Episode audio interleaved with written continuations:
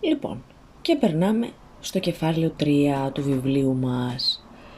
Είμαστε στην εποχή μετά το σχίσμα που συζητήσαμε στο προηγούμενο κεφάλαιο, το σχίσμα των δύο εκκλησιών και πηγαίνουμε τώρα σταδιακά προς την άλωση της Κωνσταντινούπολης από τους Σταυροφόρους το 1204. Άρα συζητάμε την περίοδο 1054 με 1204. Μέχρι την άλωση είναι ορισμένα πράγματα έτσι κάπως πιο γενικά που θέλω να ξέρετε. Και έχουν να κάνουν με την οικονομία, με τις προσπάθειες για μεταρρυθμίσεις κάποιων αυτοκρατόρων, βασικά της δυναστείας των Κομνηνών περισσότερο που βασίλευσε, το πώς εξελίχθηκε ο πληθυσμός, η γεωργία, η πόλη, η οικονομία και το εμπόριο, μέχρι το κομμάτι σταυροφορίες, που είναι ένα τεράστιο κεφάλαιο όχι μόνο της βυζαντινής ιστορίας, της παγκόσμιας ιστορίας. Αλλά ας πάρουμε λίγο τα πράγματα από την αρχή.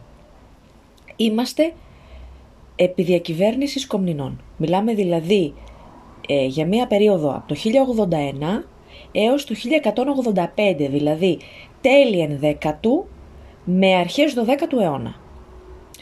Βασιλεύει ο Αλέξος ο πρώτος ο Κομνηνός, ο οποίος αυξάνει τον αριθμό των αξιωμάτων, αυξάνει τον αριθμό των, των, των θεμάτων που έχουμε συζητήσει στα προηγούμενα κεφάλαια και κατάφερε να εξελίξει έτσι τη διοίκηση του κράτους ώστε να μην έχουμε μία άκαμπτη γραφειοκρατία, να μην έχουμε ένα συγκεντρωτικό σύστημα. Βέβαια, η οικονομική πολιτική του δεν ήταν και τόσο αποτελεσματική, δεν ανακούφισε το λαό. Δεν επεδίωξε την νομισματική σταθερότητα. Ίσα ίσα εκμεταλλεύτηκε το γεγονός ότι το νόμισμα ήταν σε συνεχή υποτίμηση και ζητούσε να του καταβληθούν οι φόροι σε νομίσματα πλήρους αξίας. Ε, από την άλλη πλευρά, οι φορολογούμενοι όφυλαν να συμμετέχουν υποχρεωτικά σε, στα δημόσια έργα που γινόντουσαν εκείνη την περίοδο, ε, κατασκευές δρόμων, ε, κατασκευαζόντουσαν επίσης γέφυρες, έπρεπε να συμμετέχουν και σε αυτό. Ε, ενώ τέλος, επειδή ακριβώς την ίσπραξη των φόρων την είχε δώσει ο αυτοκράτορας σε ιδιώτες, αυτοί οι ιδιώτες ζητούσαν περισσότερα χρήματα από το λαό εισέπραταν τους φόρους αυξημένους γιατί κράταγαν και οι ίδιοι μερίδιο. Άρα, κρατάμε ότι η οικονομική πολιτική του Αλέξου του πρώτου του Κομνηνού δεν ήταν και η καλύτερη δυνατή. Χαρακτηρίζεται κερδοσκοπική. Στο κομμάτι του στρατού τώρα. Θυμόμαστε τα στρατιωτόπια από προηγούμενα κεφάλαια και τους στρατιώτες που έχουν τα στρατιωτόπια. Εδώ τώρα έχουμε ένα καινούριο στοιχείο. Το Βυζαντινό στρατό δεν τον αποτελούν μόνο μισθοφόροι, αλλά ε, επίσης εντάσσονται στις τάξεις του και οι προνοιάροι. Δηλαδή είναι τι; Ήταν ό,τι και αυτοί οι στρατιώτες που είχαν τα στρατιωτόπια. Τους είχε δώσει δηλαδή ο αυτοκράτορας κάποιες εκτάσεις γης ή ακόμα τους είχε δώσει και το δικαίωμα να εισπράξουν φόρους. Αυτό όμως που εκείνοι όφυλαν να κάνουν, είτε καλλιεργούσαν χωράφι, είτε εισέπραταν φόρους για λογαριασμό του αυτοκράτορα, ε, όφυλαν να παρέχουν στερεωτικές υπηρεσίες. Κάτι αντίστοιχο με τους στρατιώτες των θεμάτων, τους στρατιώτες που είχαν τα στρατιωτόπια. Η διαφορά εδώ ποια είναι, ότι το, το κτήμα, το μποστανάκι που τους παραχωρεί, που τους παραχωρεί ο αυτοκράτορας, η πρόνοια, ε, είτε ήταν χωράφι είτε ήταν εις φόρων. Δεν ανήκε στον προνιάριο. Και δεν μπορούσε ο προνιάριος, ο στρατιώτης δηλαδή, να το μεταβιβάσει το δικαίωμα αυτό, είτε το δικαίωμα της εισπράξης φόρων, είτε το χωραφάκι στο παιδί του. Δεν το κληρονομούσαν δηλαδή η, ε, η οικογένεια του στρατιώτη, τα παιδιά του στρατιώτη. Ήταν φανταστείτε κάτι σαν ε, μια ενοικίαση γης. Για όσο ζούσε ο προνιάριος, ο στρατιώτης, θα είχε το δικαίωμα ή να καλλιεργεί τη συγκεκριμένη γη που του δόθηκε ή να εισπράττει τους φόρους για λογαριασμό του αυτοκράτορα. γενικά κρατάτε ότι οι προνοιάροι ε, ήταν έφηβοι πολεμιστές, δηλαδή ήταν πολεμιστές επάνω σ' άλογα.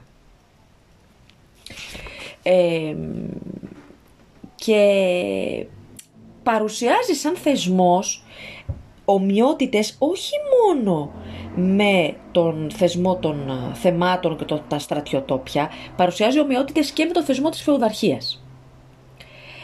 Ε, στην επιδυναστία Σκομνηνών ο στρατός είναι μια πάρα πολύ δυνατή και μεγάλη τάξη στο Βυζάντιο. Θα λέγαμε ότι είναι κυρίαρχη τάξη.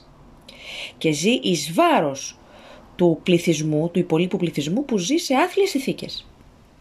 Και μάλιστα για να μπορέσουν να επιβιώσουν οι περισσότεροι σπέβδανε να καταταγούν στο στρατό ώστε να μπορούν να έχουν ένα εισόδημα. Ε, επί Ανδρώνικου του πρώτου πρέπει να πούμε ότι συντελέστηκαν μεγάλες αλλαγές, προσπάθειες βασικά για μεγάλες αλλαγές οι οποίες θα ήταν προς όφελος του λαού. Βέβαια δεν τα κατάφερε γιατί και αυτός μετέτρεψε την πολιτική του, τη μετέτρεψε σε τυραννία. Οπότε ο λαός αγανάκτησε και έτσι το πρόγραμμά του απέτυχε. Παρόλα αυτά έχει ενδιαφέρον να δούμε τι είχε σκεφτεί ο Ανδρώνικος να κάνει. Σκοπός του ήθελε να προστατεύσει τους χωρικούς. Και για αυτό το λόγο κοιτούσε πώς θα εξαλείψει τη διαφθορά και τις καταχρήσεις στη δημόσια δίκηση. Απλά είπαμε, έχασε το παιχνίδι γιατί χρησιμοποίησε βία, γιατί ήταν αυταρχικός, γιατί ήταν συγκεντρωτικός, γιατί κατέληξε ε, να έχει τυραννία. Οπότε το πρόγραμμά του απέτυχε. Ε, επίσης, δεν είχε και καλή συνεργασία με τη Δύση. Αμαυρώθηκε πάρα πολύ η σχέση του Βυζαντινού κράτους με τη Δύση. Και άρα η Δύση ε, είχε επιθετική πολιτική απέναντι στο Βυζάντιο. Άρα παρά τις καλές σκέψεις, τις καλές προθέσεις του Ανδρώνικος, λόγω ακριβώς του αυταρχισμού του και της βιαιότητας των αντιδράνσεών του, ε, απέτυχε. Τώρα, ας δούμε λίγο τον πληθυσμό και τη γεωργία και τις πόλεις γενικότερα. Δεν ξεχνάμε ότι είμαστε στα μέσα του 11ου αιώνα. Είναι η εποχή που στη Δύση ε, παρατηρείται ακμή σε πολλά επίπεδα. Αυξάνεται ο πληθυσμός. Αυξάνονται οι εκτάσεις που καλλιεργούνται. Βελτιώνεται το εμπόριο και η βιοτεχνία. Ιδρύονται νέες ε, πόλεις. Κυκλοφορεί το χρήμα σε μεγάλο βαθμό στην αγορά. Ανάπτυξη λοιπόν, ακμή με λίγα λόγια. Μέσα 11ου αιώνα. Από την πλευρά της γεωργίας επίσης ε, συμβαίνει κάτι ανάλογο. Συντελείται λένε μια γεωργική επανάσταση. Γιατί; Αυξάνονται οι καλλιεργήσιμες εκτάσεις και αφού αυξάνονται οι εκτάσεις, άρα αυξάνονται και τα προϊόντα που καλλιεργούνται. Άρα αφού αυξάνονται τα προϊόντα που καλλιεργούνται, αυξάνεται και η συγκομιδή. Και η αύξηση της συγκομιδής επιβοηθάται όχι μόνο από την αύξηση των εκτάσεων, αλλά και από τις ε, καινοτομίες στην τεχνολογία. Ας πούμε, εκείνη την εποχή χρησιμοποιείται το τροχοφόρο άρωτρο. Χρησιμοποιείται η τετράτροχη άμαξα. Και επειδή δεν υπάρχουν λιπάσματα εκείνη την εποχή, τι γίνεται; Χρησιμοποιούν σε μεγάλο βαθμό την τριζωνική καλλιέργεια. Δηλαδή, φανταστείτε ένα χωραφάκι που χωρίζεται σε τρία μέρη. Τη μία χρονιά εγώ επιλέγω να καλλιεργήσω το ένα κομμάτι και τα άλλα δύο κομμάτια τα αφήνω να ξεκουραστούν. Την επόμενη χρονιά δεν καλλιεργώ αυτό το κομμάτι που καλλιέργησα την προηγούμενη. Το αφήνω να ηρεμήσει. Πιάνω να καλλιεργήσω το δεύτερο κομμάτι της έκτασής μου. Το καλλιεργώ, έχω τη συγκομίδη μου. Την τρίτη χρονιά έχω αφήσει να ξεκουραστούν τα δύο πρώτα που χρησιμοποίησα κομμάτια και πιάνω το τρίτο κομμάτι του χωραφιού μου. Έτσι ξεκουράζονται τα χώματα, δεν καταπονούνται τα εδάφη και μπορούν να αποδώσουν καλύτερα. Ε, επίσης, ε, σχηματίζονται αστικές κοινότητες και πραγματοποιούνται αγροτικοί επικισμοί. Κρατάμε στο μυαλό μας ότι στα μέσα του 11ου αιώνα ιδρύονται καινούργιες πόλεις και οι ήδη υπάρχουσες επεκτείνονται.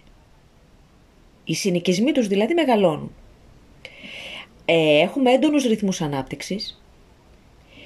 Ε, στην πόλη ε, χαρακτηριστικό είναι ότι υπάρχει καταμερισμός εργασίας και ότι η τεχνολογία συνεχίζει και προοδεύει.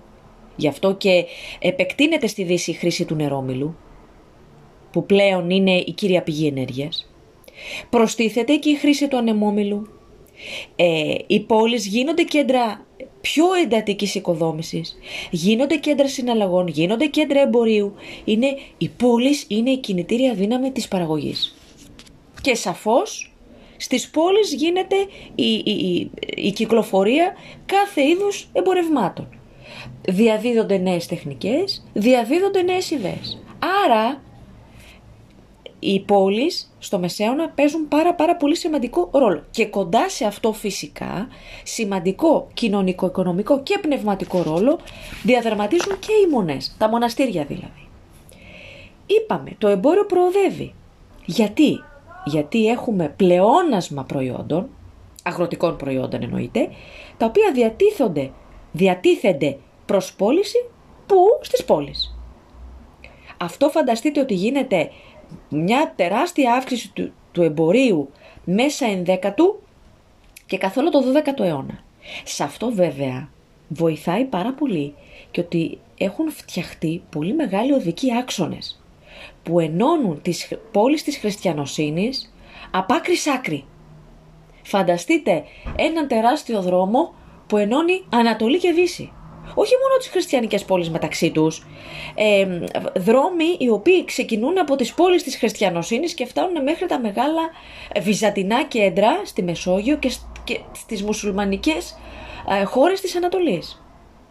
Έχουμε μεγάλες Ιταλικές ναυτικές δυνάμεις, ε, ενώ επίσης έχουμε και πόλεις όπως η Μπρίζ και η Βρέμη που επίσης γνωρίζουν τεράστια εμπορική ανάπτυξη. Σημαντικό ρόλο καλούνται να διαδραματίσουν σε όλο αυτό Εβραίοι και χριστιανοί έμποροι, ε, είτε από τη Βενετία είτε από την Πράγα.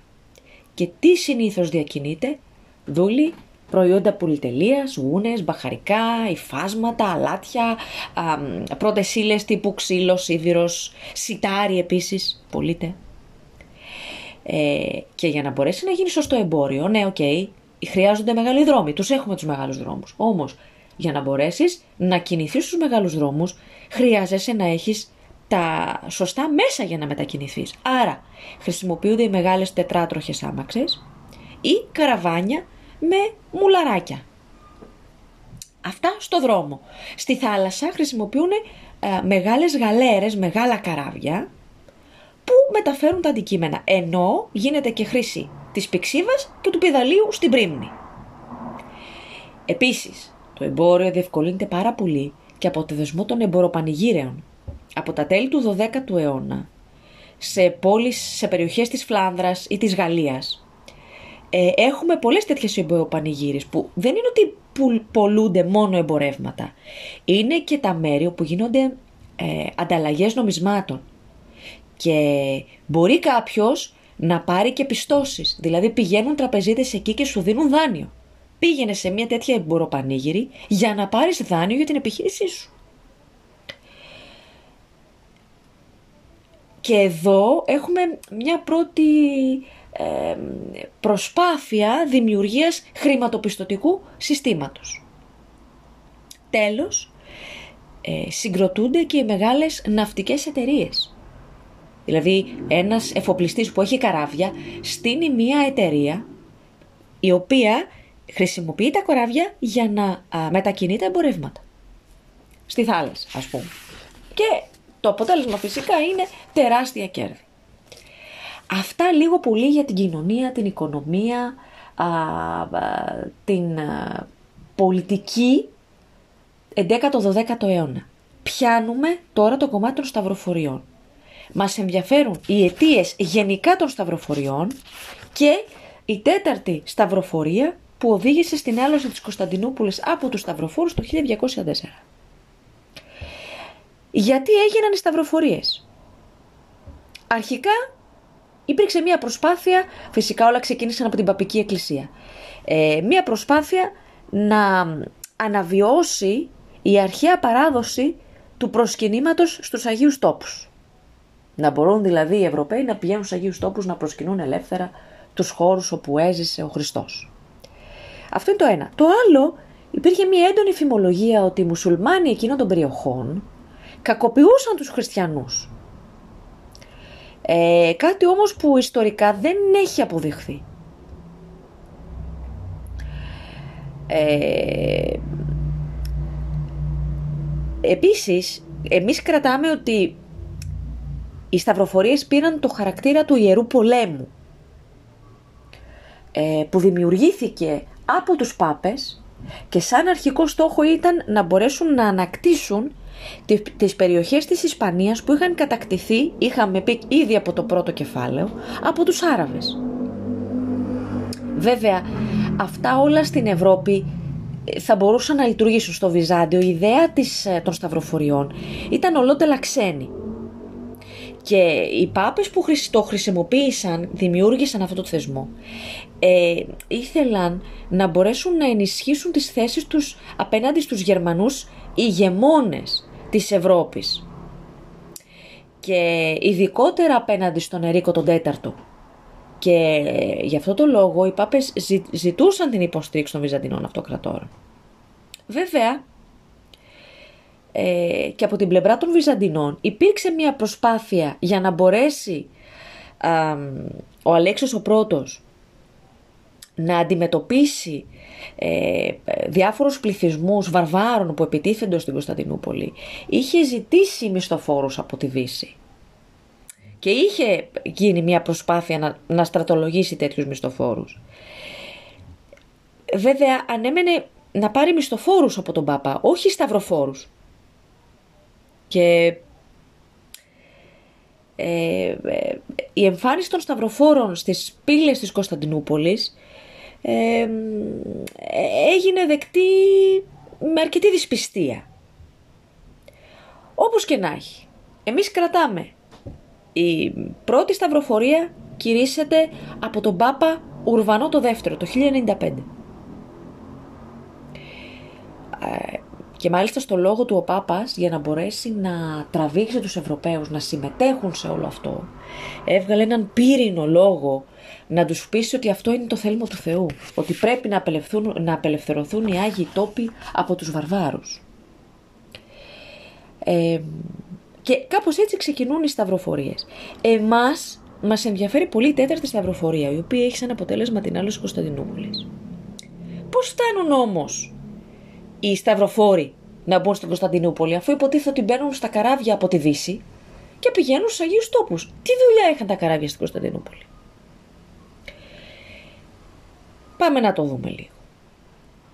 Γενικά το Βυζάντιο την περίοδο που τελειώνει ο 12ος αιώνας αντιμετωπίζει αρκετές δυσκολίες στην εξωτερική του πολιτική. Έχει τους Νορμανδούς που απειλούν την αυτοκρατορία. Έχει κακές σχέσεις με τους Βενετούς. Ε, έχεις και το Γερμανό αυτοκράτορα από την άλλη πλευρά που ο ίδιος προσπαθεί να αρπάξει εδάφη της Βυζαντινής αυτοκρατορίας. Ενώ συγχρόνως έχεις μια Βυζαντινή αυτοκρατορία που είναι πολύ αποδυναμωμένη και στρατιωτικά και οικονομικά και πολιτικά. Ε, τότε λοιπόν ξεκινάει η τέταρτη σταυροφορία. Ο Πάπας Συνοκέντιος θέλει, ε, εξαπολύει μια τεράστια προπαγάνδα στην Ευρώπη για να μαζέψει στρατό ευρωπαϊκό να στραφούν εναντίον των μουσουλμάνων των Αγίων Τόπων και μάλιστα έχει και σαν αρχηγό τον Βονιφάτιο Μομφερατικό, αρχηγό του στρατού και είχαν κανονίσει να συγκεντρωθούν όλα τα στρατεύματα των Σταυροφόρων από όλη την Ευρώπη στη Βενετία. Υπήρχε σύμβαση με τη Γαλλινοτάτη Δημοκρατία της Βενετίας να μεταφέρει το στόλο των Σταυροφόρων στην Ανατολή να τους δίνει και τρόφιμα για ένα έτος και φυσικά όλα αυτά θα γίνονταν με επιπληρωμή. Τι γίνεται όμως; Ο έκτοτος Βυζαντινός αυτοκράτορας Ισαάκιος ο δεύτερος ο Άγγελος ζήτησε τη βοήθεια των Γερμανών ηγεμόνων της Δύσης για να μπορέσει να πάρει το θρόνο του πίσω. Έτσι, αποφάσισαν οι Σταυροφόροι να κάνουν μια στάση στην Κωνσταντινούπολη, να αποκαταστήσουν τον Ισαάκιο στη θέση του και μετά να συνεχίσουν α, για τους Αγίους Τόπους. Και πράγματι, φτάνουν μπροστά στα τείχη της Κωνσταντινούπολης τον Ιούνιο του 1203.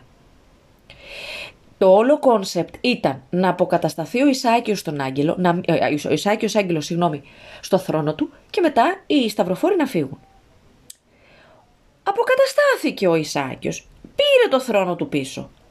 Όμως, οι σταυροφόροι δεν έφυγαν. Φανταστείτε ορδές ανθρώπων, πάμφτωχων, πεινασμένων, που έχουν γνωρίσει στην Ευρώπη οι λαοί αυτοί μόνο πολέμους, αρρώστιες και φτώχεια. Η ζωή δεν είχε καμία αξία. Ε, βλέπεις λοιπόν αυτούς τους ανθρώπους που μπήκαν μέσα στην Κωνσταντινούπολη και αντίκρισαν αυτόν τον τεράστιο πλούτο. Τα μεγαλοπρεπή παλάτια, τα, τα κτίσματα, τη μόρφωση, την παιδεία, το, το, τον τεράστιο πλούτο. Βλέποντας λοιπόν αυτοί οι λαοί πεινασμένοι ή κακοποιημένοι από τους ηγεμόνες τους, υπήρχε περίπτωση να φύγουν έτσι εύκολα. Όχι. Άρα οι σταυροφοροί δεν φεύγουν από την Κωνσταντινούπολη. Μένουν εκεί για να περάσουν το χειμώνα τους. Όμως αυτοί ζούσαν εις βάρος του πληθυσμού της Κωνσταντινούπολης. Συμπεριφερόντουσαν άσχημα, έβαζαν και πάρα πολύ βαριά φορολογία και έτσι εκδηλώθηκε επανάσταση των Βυζαντινών για να διώξουν τους σταυροφόρους. Και εκείνοι τι έκαναν, πραγματοποίησαν άλωση της Κωνσταντινούπολης. Ο, ο αυτοκράτορας Αλέξιος που ανέλαβε ε, ε, ε, τον θρόνο από τον Ισαάκιο πραξικοπηματικά, έδιωξε δηλαδή πάλι τον Ισαάκιο από το θρόνο, έκανε την επανάσταση για να εκδιωχθούν οι σταυροφόροι. Με το που γίνεται η άλωση, με το που μπαίνουν οι σταυροφόροι και διαλύουν την πόλη, ο Αλέξιος ο Πέμπτος ε, φεύγει, εγκαταλείπει την Κωνσταντινούπολη. Και πλέον αυτοί οι σταυροφόροι επιδίδονται σε κάθε είδους α, λαιλασία σφαγές, κλοπές, ε, ε, έκλεψαν έναν τεράστιο αριθμό έργων τέχνης. Βλέπουμε σήμερα σε πολλά μουσεία της Ευρώπης, στη Βενετία και σε άλλες πόλεις Ιταλίας, ε, κοιμήλια της βυζαντινής τέχνης, τα οποία είχαν κλαπεί πότε, τότε από τους σταυροφόρους. Οπότε γίνεται η άλωση της Κωνσταντινούπολης. Μία από τις μελανότερες σελίδες της βυζαντινής ιστορίας. Και είναι η περίοδος πια, είναι το σημείο 0, αν θέλετε, που ξεκινάει η περίοδος της φραγκοκρατίας και φτάνει μέχρι το 17ο ε, αιώνα.